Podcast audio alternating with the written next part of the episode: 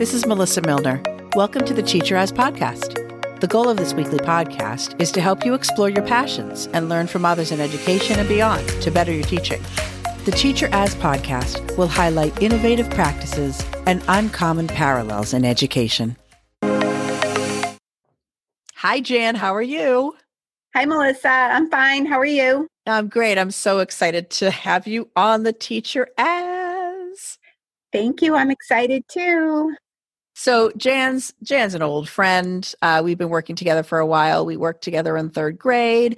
Uh, Jan's actually the reason I got hired at Birch Meadow. So go, Jan.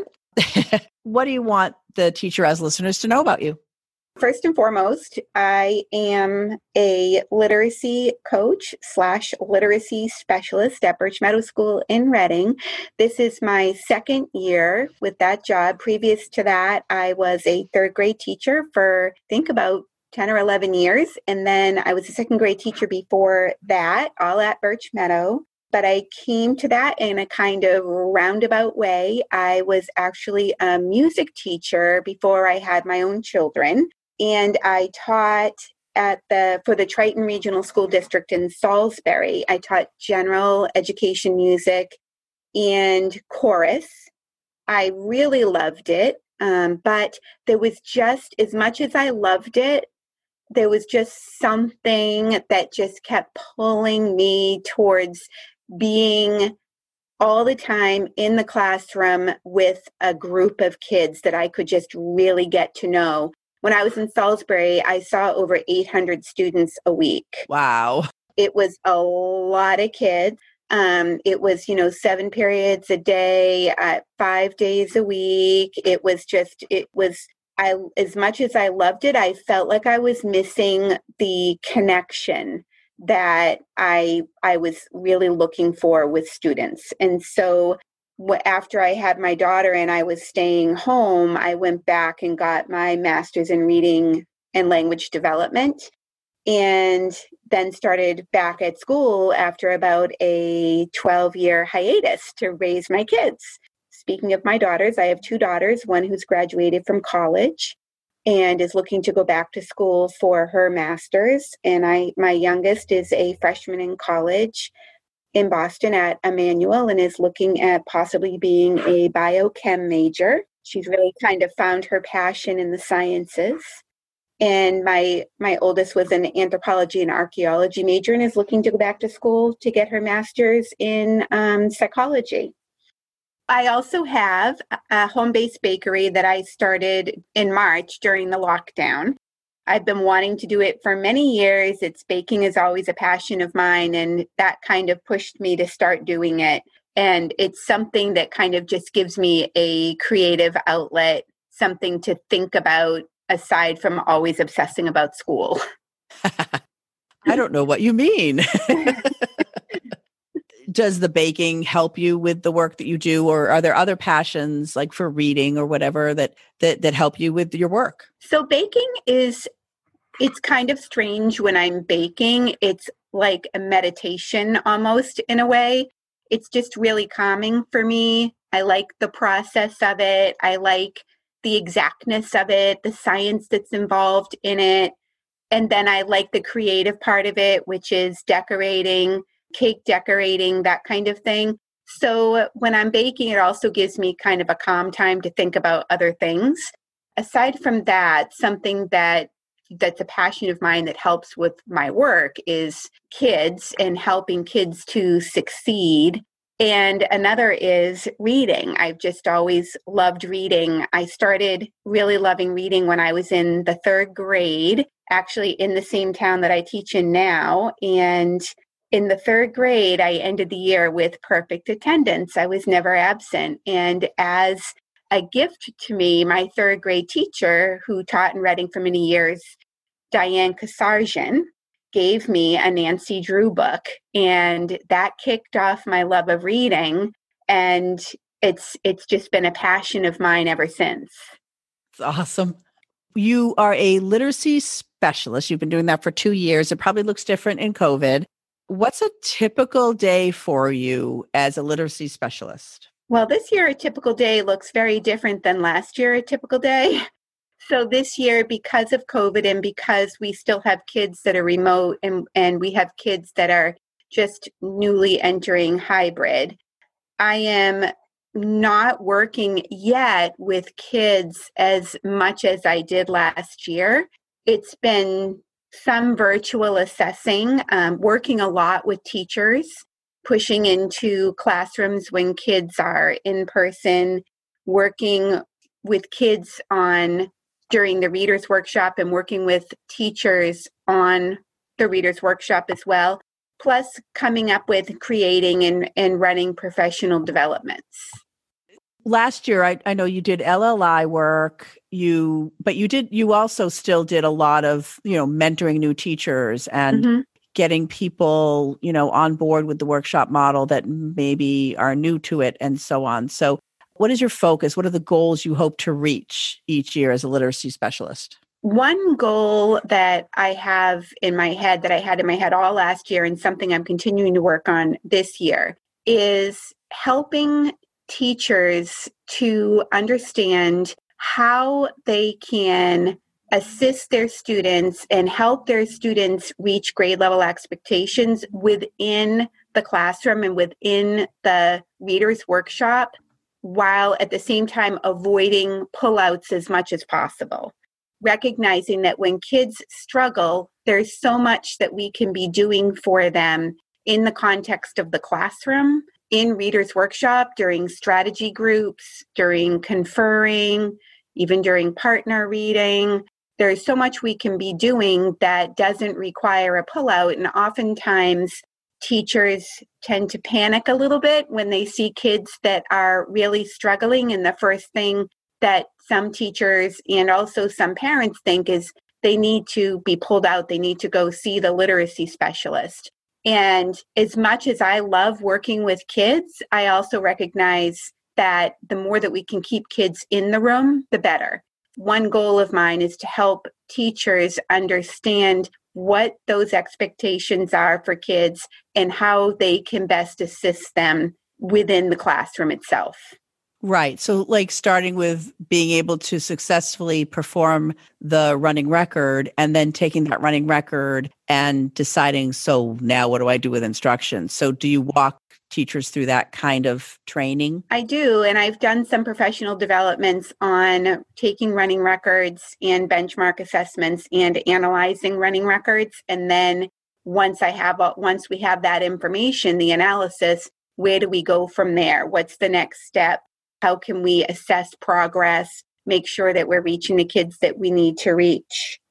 Do you have recommendations for people who are listening as far as I mean, I know we use Jennifer Serravallo's strategy group book a lot, but there's probably a lot of resources you could recommend. What do you think is useful in a reading workshop? Well, I think first and foremost, as diversified as you can make your classroom library, um, a big diversified classroom library, not just by level of difficulty, but also by subject by topic by you know you want you want your books to represent people from around the world different cultures you want kids to be able to see themselves reflected in books and to be able to learn about other people through books jennifer serravallo's book strategy book is excellent. It will help teachers plan their small group instruction, strategy group instruction, and work with kids when they're just working with kids one on one.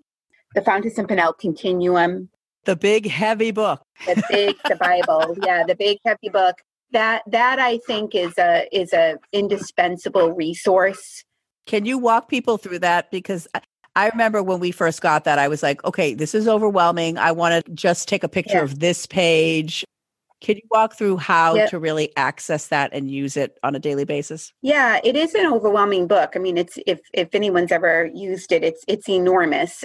I think that to begin with, one of the things that you can use that book for is to is to kind of inform yourself as a teacher of what you're looking for, what you're noticing, and what to expect in books at different levels.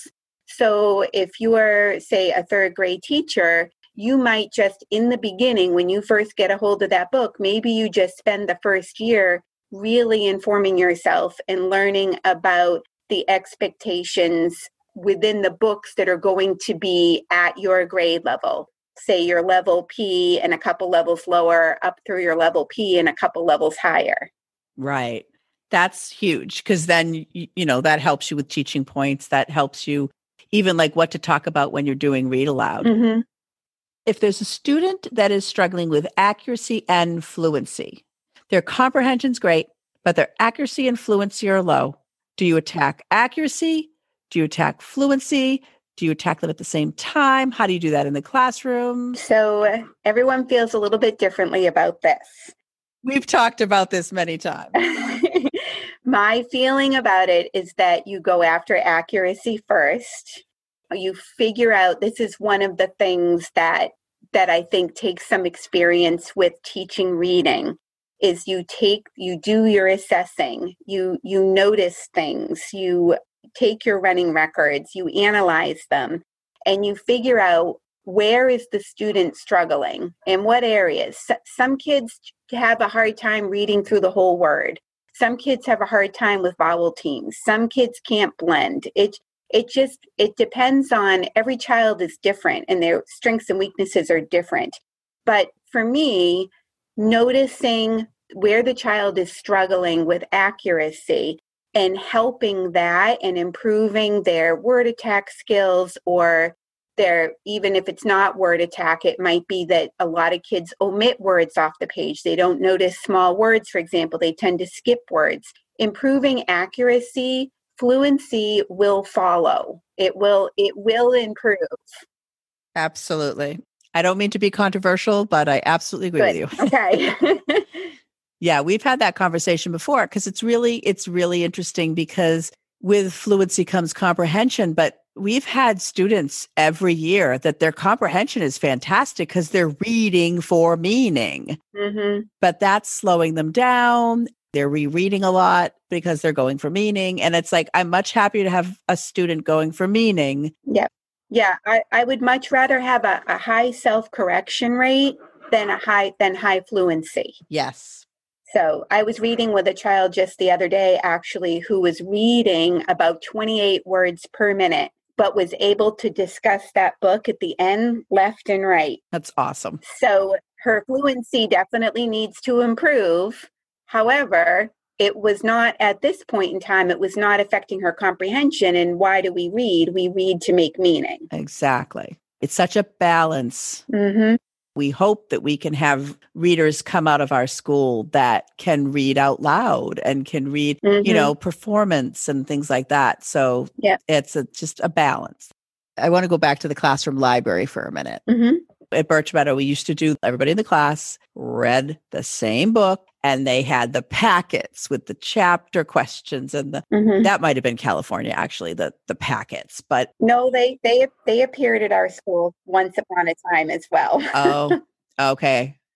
So we you know the district did away with that. Then they were guided reading and now it's more headed towards guided reading for students who need it but more into strategy groups. So I know the answer to this but I think it should be clear you're the person to answer this question the best What's the difference between guided reading and strategy groups? Why should there be both or should there not be both? At Birch Meadow, we use the, the workshop model during during reading. I believe that guided reading has a place within the workshop model. The difference to me between guided reading and strategy groups is during guided reading, everyone is reading the same book Everyone is on the same level. You have kids around the table that are all reading, for example, a level M, and they're all sitting with the same book and they're all reading the same pages of the same book at the same time. Not round robin reading, but where, you know, you're having them read chapter 3 for example, and then discuss together.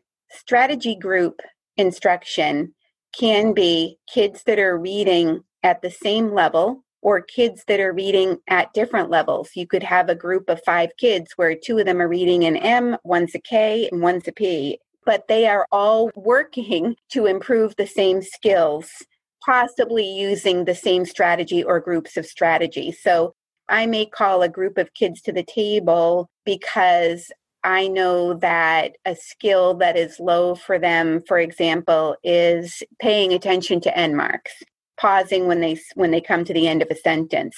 And I might have a few different strategies to teach them and to have them to have them practice.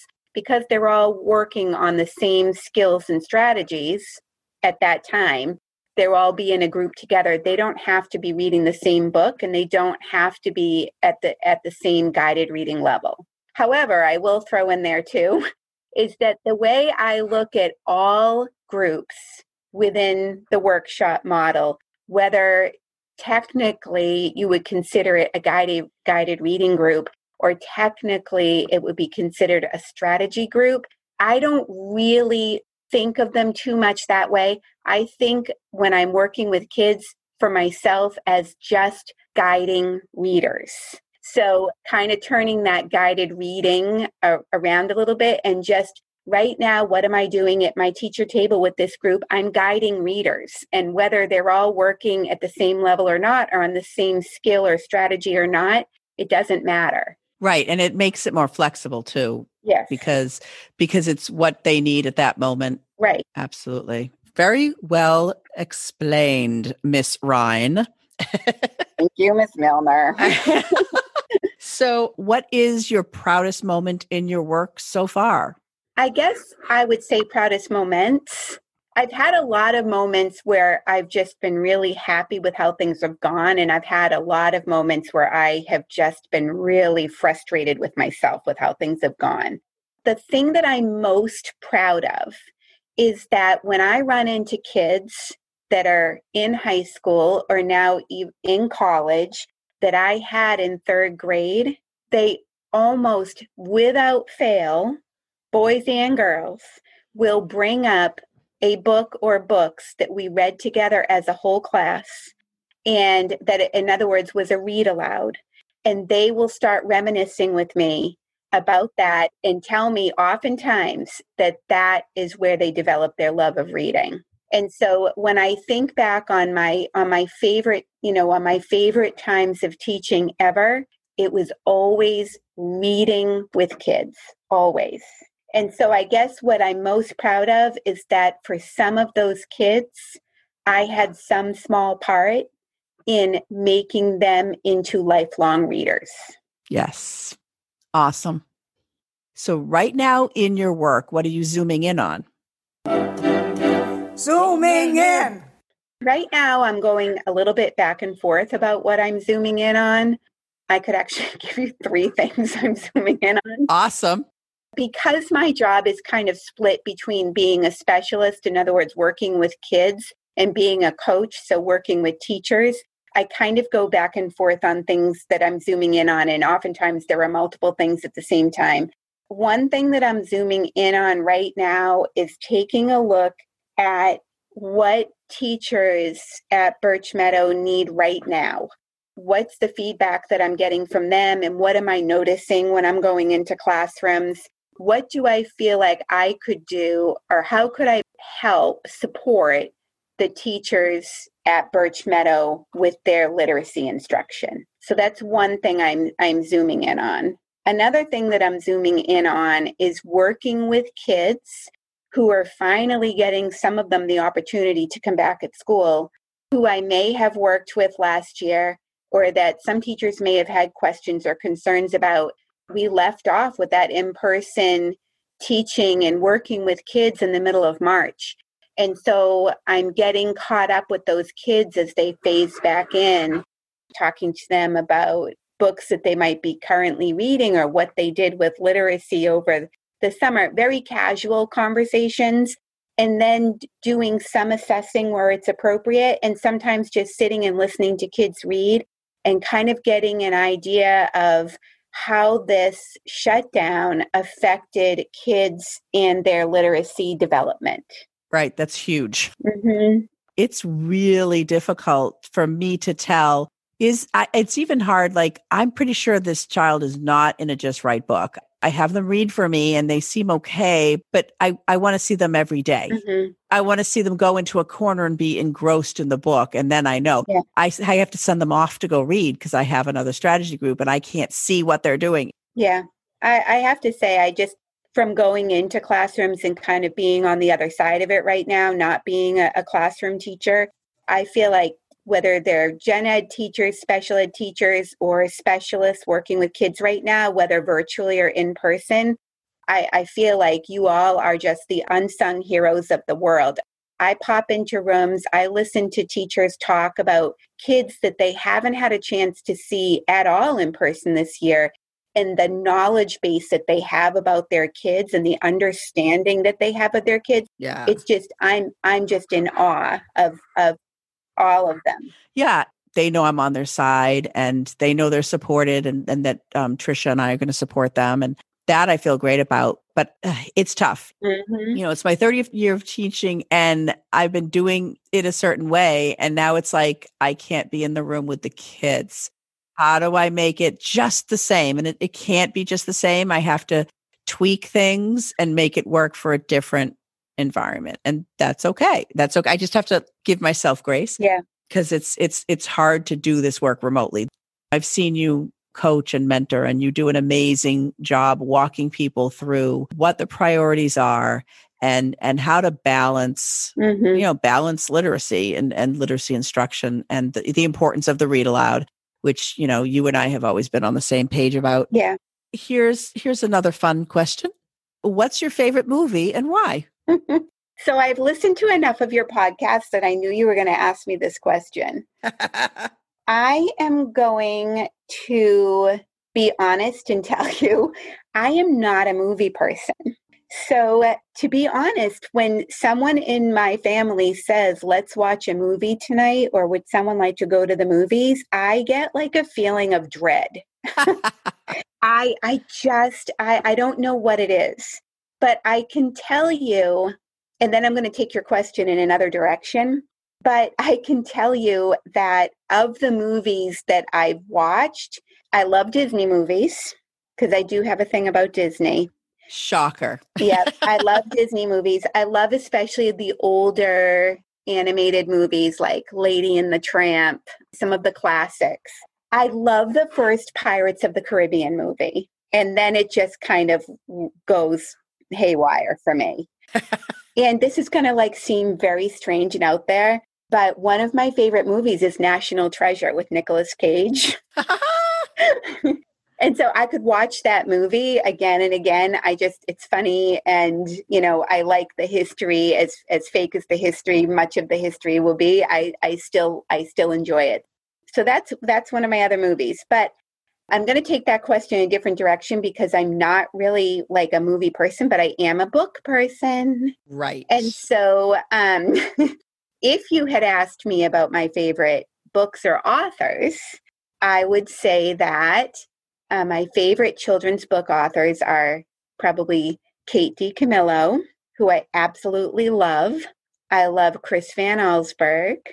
And one of my other favorites, and he's a little bit more obscure, is Bill Peet. And I love all of them because in children's books, I love dialogue and I love character development. I don't need to hear about the setting. I can bump with the setting on my own, in my own mind, in my own imagination. But give me some good character development and some wonderful dialogue, and I'm hooked. So that's what I would say is is probably over movies. It's my my love of books. I love it. All right. So let's say people liked what they heard today and they want to get a little more information about how to be better reading teachers, how to balance their literacy program so that it's working well for their students, how could they reach you? They could email me at my Reading email address. I can put it on the episode podcast page. Yeah, and I'd be happy to get into a conversation with people about about reading and kids and reading development. Great. And on another note, if they live in the Massachusetts area, yeah, should you give them information about your bakery? Oh. Actually, you could they could follow me on Instagram.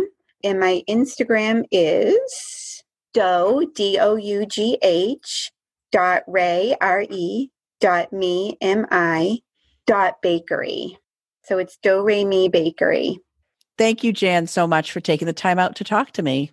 Oh, thank you so much, Melissa. It was my pleasure. If you enjoyed this episode and have not done so already, please hit the subscribe button for the Teacher As podcast so you can get future episodes. I would love for you to leave a review and a rating as well if you have time. For my blog, transcripts of this episode, and links to any resources mentioned, visit my website at www.theteacheras.com. You can reach me on Twitter and Instagram at Melissa B. Milner. And I hope you check out the Teacher As Facebook page for episode updates.